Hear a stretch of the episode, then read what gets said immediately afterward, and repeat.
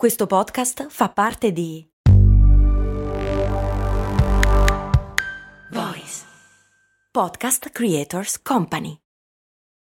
This episode is brought to you by Visit Williamsburg.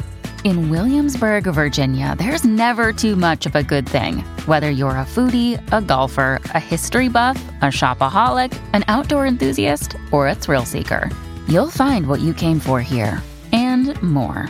So ask yourself, what is it you want? Discover Williamsburg and plan your trip at visitwilliamsburg.com.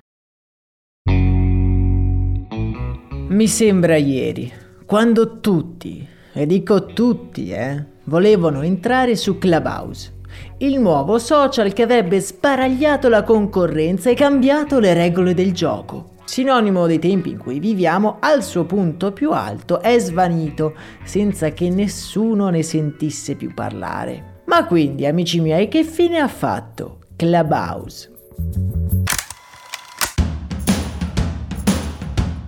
Bentornati miei cari avventurieri, io sono Max Corona e lo so, lo so, come molti di voi, anche io mi sono fatto ammagliare dal fascino di essere il primo, di approdare finalmente su una nuova piattaforma per esplorarla, in un tempo in cui lo spazio su internet sembra essere più o meno finito. Clubhouse è un social network basato sulle chat audio lanciato nel 2020 dalla Alpha Exploration Company e creato da Paul Davison e Rohan Seth. A dicembre del 2020 è stato valutato circa 100 milioni di dollari, ma giusto un mese dopo, il 21 gennaio 2021, la sua valutazione è schizzata a un miliardo di dollari e aveva sì e no un milione di utenti. Andava tutto bene la crescita era costante e Clubhouse era una delle start-up più promettenti della Silicon Valley. Ma cosa è successo a quel momento?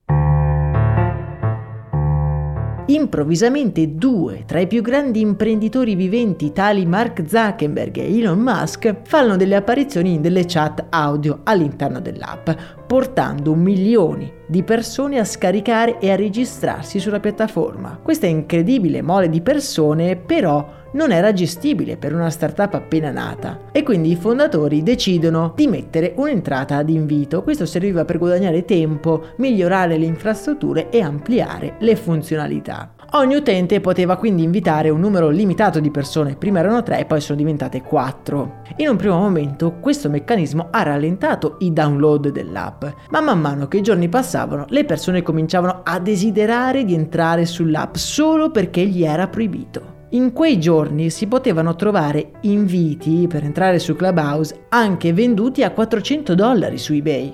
Un classico esempio di fear of missing out, una tecnica di marketing in cui il consumatore messo davanti a una scadenza imminente o alla riprova sociale vuole saltare sulla barca prima di rimanere escluso per sempre.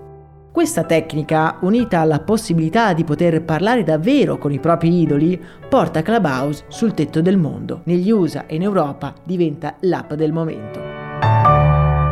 Ricordo che entrando su Clubhouse potevi finire in una cosiddetta stanza in cui c'era una discussione tra personaggi davvero assurdi, rapper internazionali o personaggi politici. Questo, come è naturale che sia, ha attirato un sacco di gente. La cosa che ha affossato però l'interesse per quest'app è stato che a differenza degli altri social non prevede un utilizzo passivo. Se apri Clubhouse devi essere pronto a parlare oppure ad ascoltare.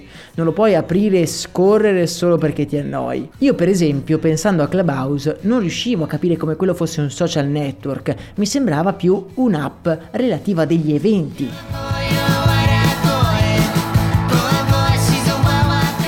Le caratteristiche principali di Clubhouse poi sono state facilmente copiate da app molto più famose. I due esempi più famosi sono stati le chat vocali sui canali Telegram e anche sui profili Twitter. Nel tempo poi le funzionalità di Clubhouse si sono ampliate, ma l'interesse è pian piano scemato, anche se negli States mantiene una solida base di utenza. Possiamo quindi dire che la sua rapida ascesa è stata anche la causa del suo precoce abbandono. L'app per Android non era pronta come la versione per desktop. Insomma, la storia di Clubhouse ci insegna che il percorso di crescita deve essere una cosa graduale ed è sempre vero quel detto che dice che le opportunità giovano solo a chi è pronto ad accoglierle. Io credo che Clubhouse possa avere un futuro, specializzandosi, come vi dicevo prima, negli eventi dal vivo. Non sarebbe bello avere la possibilità di avere un luogo in cui poter assistere a qualsiasi evento dal vivo solo in versione audio, magari avendo la possibilità di interagire? Voi che cosa ne pensate? Parliamone su Clubhouse.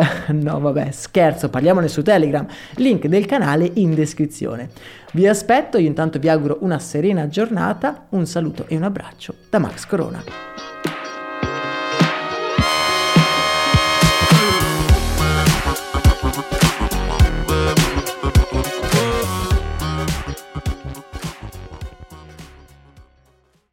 I'm Sandra, and I'm just the professional your small business was looking for. But you didn't hire me because you didn't use LinkedIn jobs. LinkedIn has professionals you can't find anywhere else, including those who aren't actively looking for a new job but might be open to the perfect role, like me.